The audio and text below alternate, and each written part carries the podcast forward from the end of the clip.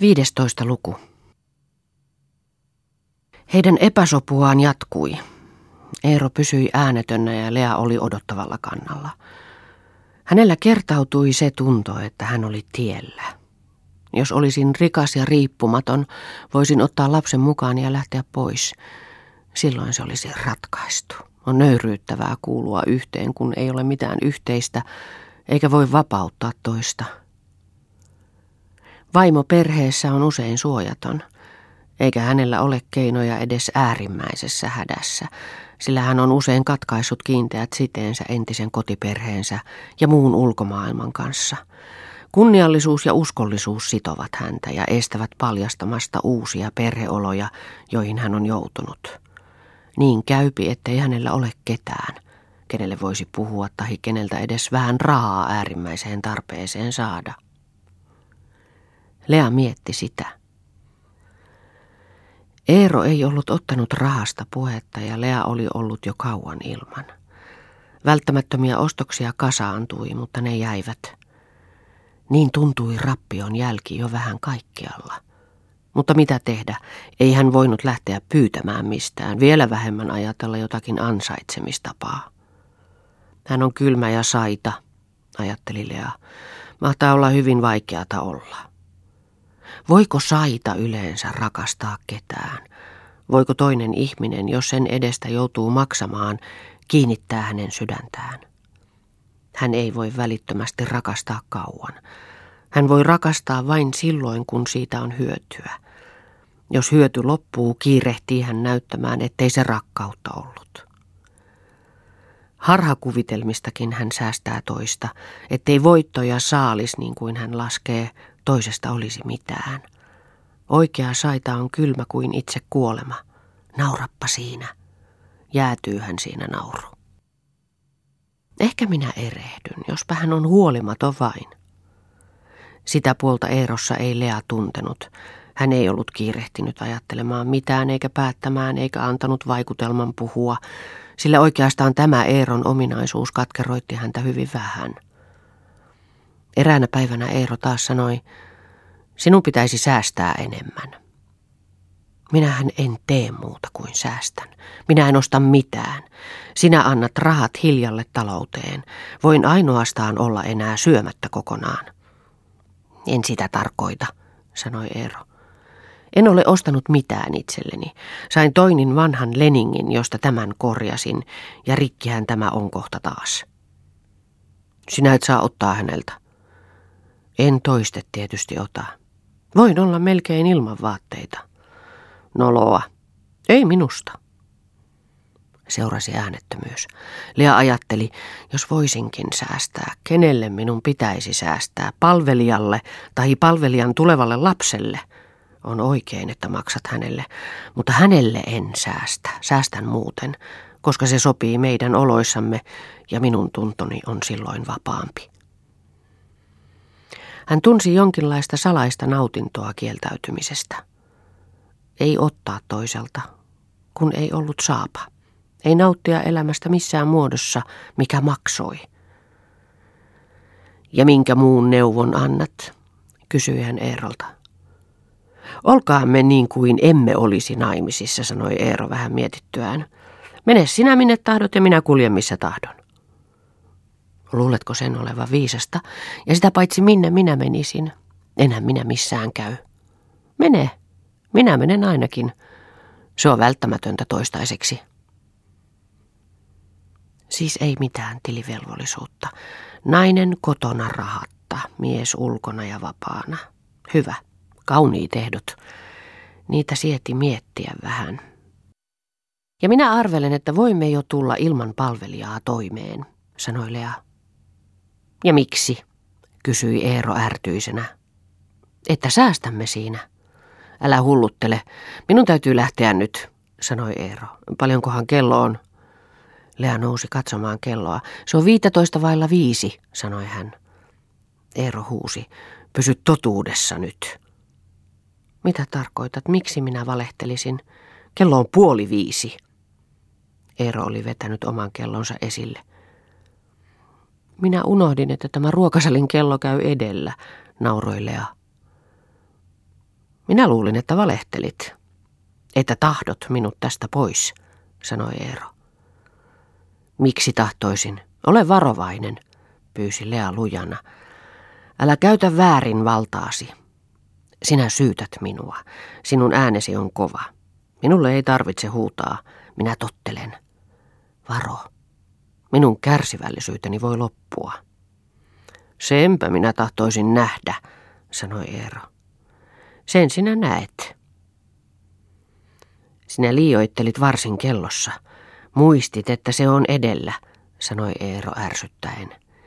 Sinä itse liioittelet kaikessa, sanoi Lea. Missä kaikessa? Minun virheissäni ja niiden rankaisemisessa, sanoi Lea. Sinä murjotat viikkomääriä. Jos muutkin olisivat samanlaisia, olisi koko maailma suuri rangaistusvankila, kuritushuone. Oma syysi, sanoi Eero. Mitenkä oma? Kuka sinua pakottaa kärsimään, sanoi Eero. Se on siis ollut sitä, että minä lähtisin pois. Sano. Mutta Eero ei vastannut mitään. Minusta tuntuu, sanoi Lea, ikään kuin olisin pahan tekijä, joka ansaitsee kovan kohtelun. Syön armo leipää, tunnen sen, ja minun syyni on tuo, että vielä olen tässä. Niinkö? Eero oli vaiti. Jos tätä jatkuu, missä olemme muutaman vuoden perästä? Missä olemme? Lea oli kiusaantunut eikä voinut hillitä ääntänsä. Eero istui kello kädessä ja katseli sitä. Tässä on jotakin hullua ja outoa, ajatteli Lea. Häntä loukkaa se, että minä epäilen häntä. Hän on itse rakas ja janoaa jumalointia, ja nyt hän rankaisee minua, kun epäilen häntä. Hän tahtoo lyödä minua niin kuin hänen isänsä löi hänen äitiään. Hän on hillitön. Ehkä hän ei tiedä, mitä hän tekee. Häntä kirvelevät maksut. Minä olen vieras. Ehkä hän saa maksaa muille myös. Ehkä hänen rahansa eivät niin monelle riitä. Hän on nautiskelija. Hänen ei olisi pitänyt mennä koskaan naimisiin. Oikeastaan en minä ole tiellä. Se on se vaimo, jota on elätettävä ja jolle olisi oltava uskollinen vielä. Vaimo kuka tahansa, kuka tahansa olisi saanut saman kohtelun. Jos hän osaisi olla mies, niin hän menettelisi oikein. Mutta oikeasta hän ei välitä. Hän on kohtuuton ja ainaisten vihanpuuskiensa vallassa. Kuin jatkoksi ajatuksilleen sanoi Lea ääneen, sinä rakastat kuitenkin vieraita. Rakastan. Miksi sitten? Siksi, että ne kunnioittavat minua, sanoi Eero. Et siksi, että ne ovat ihmisiä. Minä vihaan ihmistä, sanoi Eero välittömästi. Mutta et naista. Nainen on meidän vihollisemme, hän vetää meidät alas. Eivät kaikki, en usko. Rakastat kuitenkin alasvetäjää. Rakasta nautintojani, sinä yksinkertainen. Jos naisella on vain ruumis sinulle, etkö luule, että hänkin pettyy, jos ihmistä sinussa ei näekään? Se on hänen asiansa. Jos hän kärsii, on hänellä ainakin aikaa siihen, sanoi Eero. Hänellä ei ole sydäntä, ajatteli Lea. Hän kiusaa minua ja nauttii siitä. Minä en saa olla tietävinään ikään siitä. Minä en ainakaan näytä sitä hänelle, jotta hänen nautintonsa olisi vähempi. Hän tunsi itsensä karkeaksi. Eero, sanoi Lea ja hymyili hiukan sovitellen, minä olen oikeastaan voiton puolella, kun minulla on lapsi. Tunnen seisovani jaloillani maassa. Eero katsoi ihmetellen häneen. Hän ei ymmärtänyt, mitä se tähän kuului. Niinkö, sehän hyvä, sanoi hän välinpitämättömästi. Minä en ole se, miksi minua luulet. Ehkä en olekaan niin hyvä sanoi Lea, mutta saatpa nähdä, että minun kanssani toimeen tulet. Minä tavallani olen oikein tyytyväinen. Sinä olet liiankin hyvä minulle, sanoi Eero äkkiä. Mutta minä en osaa olla muuta kuin mikä olen. Luulin, että et minua siedä ja olin ajatellut, jos voisi... Eero keskeytti hänet. Ei, ei, älä puhu. Tyhjää. Emme me eroa koskaan. Sinä olet minun. Hän nousi ja ojensi he. Näytti kuin hän olisi tahtonut hymyillä, Mutta jokin ikävä ajatus tuli hänen mieleensä, hän rypisti kulmakarvojaan, ja kuin ajatuksissaan nyökäytti hän päätään Lealle, ja mitään tarkoittamatta sanoi, sinä olet kyllä hyvä.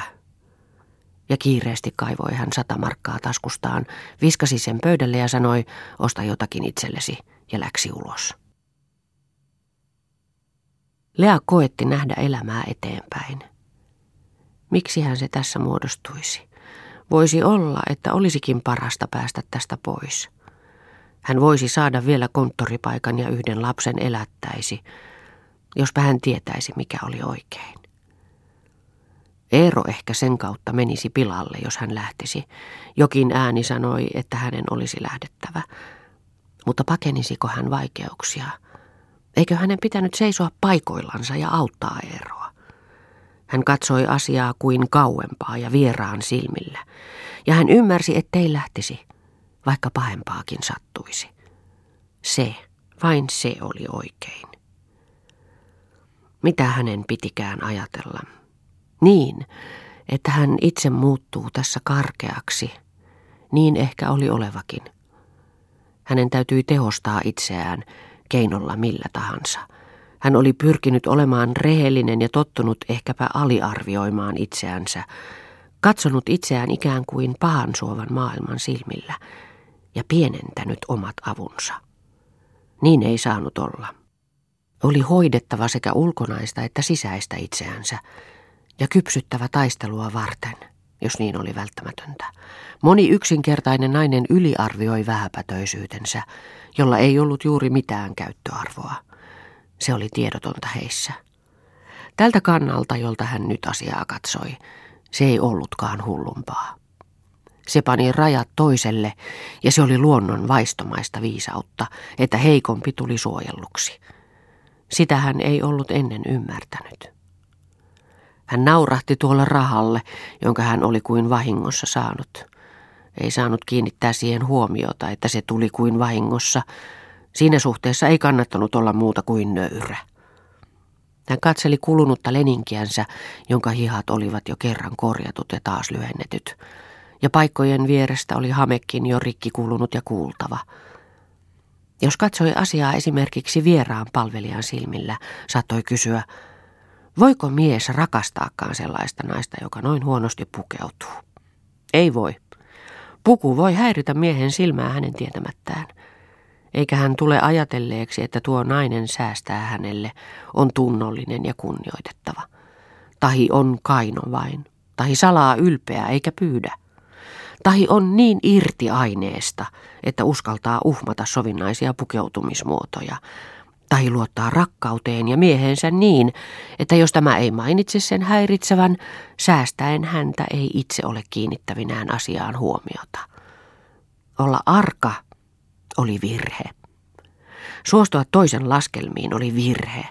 Olla käyttämättä toisen rahaa oli virhe. Olla vaatimaton oli virhe. Oli oltava valpas ja taistelujalalla aina. Oltava tietoinen siitä myös, mitä toisen mielessä liikkui vaikkapa tiedottomina virtauksina, ennen kuin ne puhkesivat tietoisiksi ajatuksiksi ja syöpyivät kuin selviksi vaoiksi toisen mieleen – Tuollainen pintapuolinen mies kuin Eero vertaa naistansa toisiin naisiin, ja oli vain harva noista sen tapaisista se, jolle sattuman suoma tilaisuus ei mitään merkinnyt.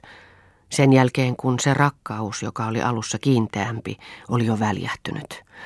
Mitähän, jos hän voisi oppia kaikista Eeron saneluista huolimatta ajattelemaan, että hänellä on oikeus käyttää rahaa, oikeus vaatia hoitoa itsellensä ja lapsellensa, oikeus olla tasa-arvoinen, että koti on myös hänen. Jospa hän yrittäisi kokeilla niin, jospa ensin käyttäisi tästä rahasta osan itselleen. Hän ostaisi halvan leninkikankaan, josta itse voisi ommella itselleen leningin. Hän reipastui. Se ilahduttaisi kenties Eeroakin. Lapsi nukkui. Nyt sopisi mennä heti. Hän pistäytyi lähimpään kangaskauppaan, osti kretonkia tarvittavan määrän, leikkasi Leningin itsellensä ja alkoi ommella sitä. Se oli kaunista harmaata, jossa oli valkeat juovat. Siinä silmä lepäsi ihan. Kun hän oli saanut Leningin valmiiksi, pani hän vanhan pitsikappaleen kaulukseksi. Hän oli tyytyväinen, Leninki istui hänestä hyvin. Seuraavana päivänä oli Leninki hänen päällänsä. Mikäs laitelma sinulla on nyt päälläsi, kysyi Eero. Kretonki puku, itse ompelin. Mistä sait rahat? Eilen sinä annoit sata markkaa. Tähän ei mennyt puoltakaan siitä. Jätä sellainen tekemättä, se on kassakavallus, sanoi Eero ilkeästi. Mitenkä? Käskit minun ostaa itselleni jotakin, olen pahoillani. Tarkoitin sen talousrahoiksi. En olisi tätä tehnyt, jos olisin sen ymmärtänyt. Lea ei ollut kiinnittävinään huomiota tuohon kassakavallukseen, vaikka se loukkasi häntä. Ja se Eeroa suututti. Hän tahtoi loukata siksi karkeammin samalla. Varkaudeksi voisi sellaista sanoa, sanoi Eero. Mitä sanot? Lea meni sänkykamariin, riisui puvun pois ja pani entisen päällensä. Hän ajatteli jättää puvun paremmaksi leningikseen, jos hän sellaista tarvitsisi. Pukua ei hän nyt laitattaisikaan.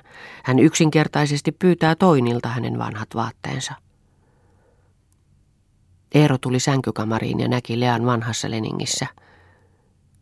Mitä tuo nyt on taas? Säästän tätä uutta. Katsos, kun minä selitän, sanoi Eero tavallisella äänellään. Ei naimisissa ollessa puvuista välitetä. Ei niitä katsotakaan. Hyvä on. Tiedän. Tämä olikin ainoa, minkä olen itselleni ostanut. Toivon, että tulet tyytyväiseksi siinä suhteessa. Mutta varkautta, mitä sillä tarkoitat? Älä takerru sanoihin. Etkö sinä takerru sanoihin? Pysy säästäväisenä ja niinhän sinä oletkin, en sinua moiti. Minä jätän sinulle kaasu- ja sähkölaskuihin rahaa. Ja tuossa on vuokraraha. Lähetä Hilja maksamaan vuokra. Hyvä. Kun Eero oli lähtenyt ulos ja Hilja siivosi Eeron huonetta ja Lea meni sinne, sanoi Hilja, ei tänne saa tulla, minä itse siivoan tämän huoneen. Hän tahtoo niin. Kuka hän? kysyi Lea. Hän. Lea oli huomannut jo ennen, ettei Hilja sanonut Eeroa enää tohtoriksi ja sanoi, vai niin? Ei hän tahdo, että häntä sanotaan tohtoriksi, sanoi Hilja teeskennellysti. Hän on niin kodikas, toveri vain. Vai niin, sanoi Lea. En minä osaa häntä enää niin kunnioittaa, etenkin kun ollaan niin perin ystävällisiä aina. Hän nimittäin. Leasta tuntui niin hullunkuriselta se, että Eero oli niin perin ystävällinen ja kodikas. Ehkäpä minä nyt puhdistan kotiani tästä liasta, ajatteli Lea. Mikä minä olen, jos minulla ei ole valtaa sen vertaa? Tietääkö Hilja, milloinka hän tulee kotiin, kysyi Lea. Hän tulee noin kolmen tunnin kuluttua, sanoi Hilja. Tulkaa ruokasaliin, saatte jättää täällä siivouksen kesken. He menivät ruokasaliin. Istukaa, minulla on teille asiaa, sanoi Lea ja istuutui. Hilja istuutui toiselle puolen pöytää. Meillä on aikaa nyt vähän jutella. Minä kuulen tähän, jos lapsi ääntää, sanoi Lea. Minulla on siellä tehtäviä, sanoi Hilja. Ei se mitään, saa olla. Minä voin jatkaa. Minä olen huomannut, että te pidätte erityisesti hänestä. Tietysti kaikkihan pitävät hänestä. Hän on kuuluisa puhujakin. Minä olen ihan hurmaantunut oppineisiin miehiin, sanoi Hilja. Sehän on toki luonnollista. Tietysti. Minä olen tässä suunnitellut sellaista seikkaa, että tekisin itse koko talouden. Että Hilja voi nyt lähteä. Ja mieluummin nyt heti, sanoi Lea. Ei tule mitään. Ja mitä hän sanoo, sanoi Hilja. Se on minun asiani. Hän on antanut minulle luvan järjestää palvelija-asiat niin kuin tahdon, sanoi Lea. Hilja ymmärsi, että hänen oli mahdotonta jäädä väkisin. Onko tämä nyt vakavaa puhetta, sanoi Hilja vihaisesti. Minä en siedä leikkiä. En minäkään. Leikki on tästä kaukana. Sitten minä ymmärrän sanoi Hilja painokkaasti ja mutisti suutansa. Hyvä on. Ja mistä tämä johtuu, saanko luvan kysyä? Sanoin jo. Ellei vain rouva ole mustasukkainen, jotkut naiset ne ovat niin kateellisia, niin kateellisia toisille, ettei toisille suotaisi mitään. Älkää nyt sentään, miksi minä olisin? Ilman vain arvelin. Kun miehen ja naisen välillä on ystävyyttä ja ovat samaa tunnesuuntaa ja ovat aateystäviä, niin jo sivullinen luulee, että tunne on muuttunut rakkaudeksi. Ei hän. Luulee. Ja jo on mustasukkainen. Mitenkäs muuten? Mutta ihmisen täytyy käyttää älyä, niin minä vain sanon. Minua ei tarvitse pelätä mikään seikkailija, minä en ole. Minä sisällän varmoja tunteita vain ja omaan hienompaa laatua tunnetta, sellainen tunneihminen minä olen, ja hyvin herkkä, niin kuin meitä kahta esimerkiksi ei kerran tarvitse verrata. Vertaamatta meidät tietää, tunnelaatu meidät vertaa. Hilja näpisti huuliaan itsetietoisena ja katsoi pitkin nenän varttaan. Ja minä neuvoisin nyt rouvaa, että olisi viisainta pitää minut vain. Saatte jonkun maailman rannan juoksijan ja menevät rahat ulos. Tässä ne pysyvät perhepiirissä niin sanoakseni. Rouva miettii nyt. Minä olen jo miettinyt. Hiljaa suututti. Mutta ilman yhden lisäkuukauden palkkaa en lähde, en. Eikä rouvalla ole maksaa. Minun vaatteeni ovat tässä maksaneet niin, että naurattaa, hän sanoi vihaisesti. Lea pani hiljan eteen pöydälle ylimääräisen kuukausipalkan ja ruokarahan. Tässä on. Mutta minne minä nyt menen? kysyi Hilja jo nöyrästi. Sen te kyllä itse tiedätte, sanoi Lea. Lähdetäänpä nyt pakkaamaan tavaroita. Hilja otti rahat ja nousi ylös. Ja häntä suututti taas. Hyi häpeää, ihan minua naurattaa, sanoi hän kiukkuisesti. Hän meni palvelijan huoneeseen ja Lea meni perästä. Hilja seisoi eikä tahtonut alkaa pakkaamista. Lea ojenteli hänelle naulakosta vaatteita. Hänen piti saada tyttö heti pois. Kiirehtikää, minä menen soittamaan autoa, sanoi Lea. Vielä tässä autoja, sanoi Hilja. Tässä on autoraha.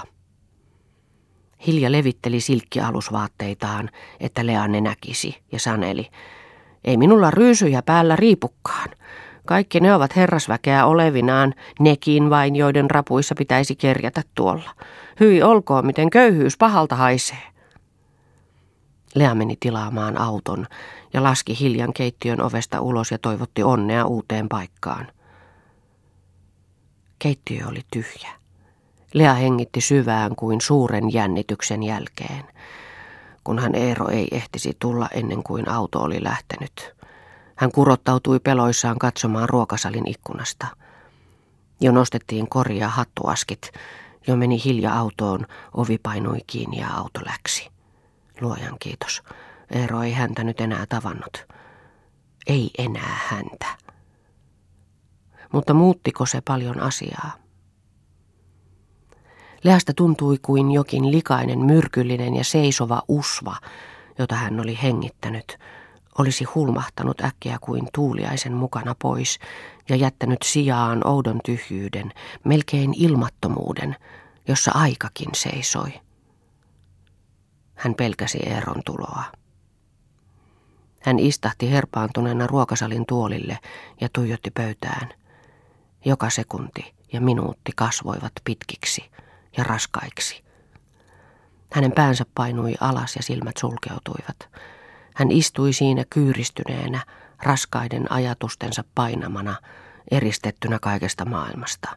Hänen korvissaan soi ja humisi, ja sitä säesti kaukaa, kaukaa kuin toisesta maailmasta tulevana, seinäkellon eloton tikitys. Sulkeutuneena itseensä vaistosi hänen tajuntansa puoli tiedottomana sen kuvan, että hänet oli heitetty yksin avaruuteen. Tuo humina hänen ympärillään tiesi sitä liikettä, että hän syöksyi ja vajosi jonnekin. Hetkinen sitten oli hän luullut kuulleensa toisen kutsun, oli luullut ymmärtäneensä jonkun sydämen kaipauksen, oli ollut kuulevinaan toisen sydämen lyönnit, niin kuin hänen kaukaisuuteensa nyt kuuli kellon nakutuksen. Se oli sydämen erehdys. Ei kukaan kutsunut häntä. Ihminen oli yksin. Kun Eero tuli kotiin, sanoi Lea, Minä lähetin hiljan pois meiltä. Eero hämmästyi, mutta ei suuttunutkaan. Hän kysyi vain, mitenkä tulemme nyt toimeen? Minä hoidan itse talouden, sanoi Lea reippaasti ja iloissaan siitä, että asia meni näin hyvin. Nyt minä tein todellisen kassavaillingin, kun maksoin hänet vuokrarahoilla. Se on pieni asia, sanoi Eero. Hyvä on, että hänestä päästiin. Minäkään en ollut oikein tyytyväinen häneen. Lea ymmärsi, että Eero sanoi sen vain peittääkseen nolouttaan.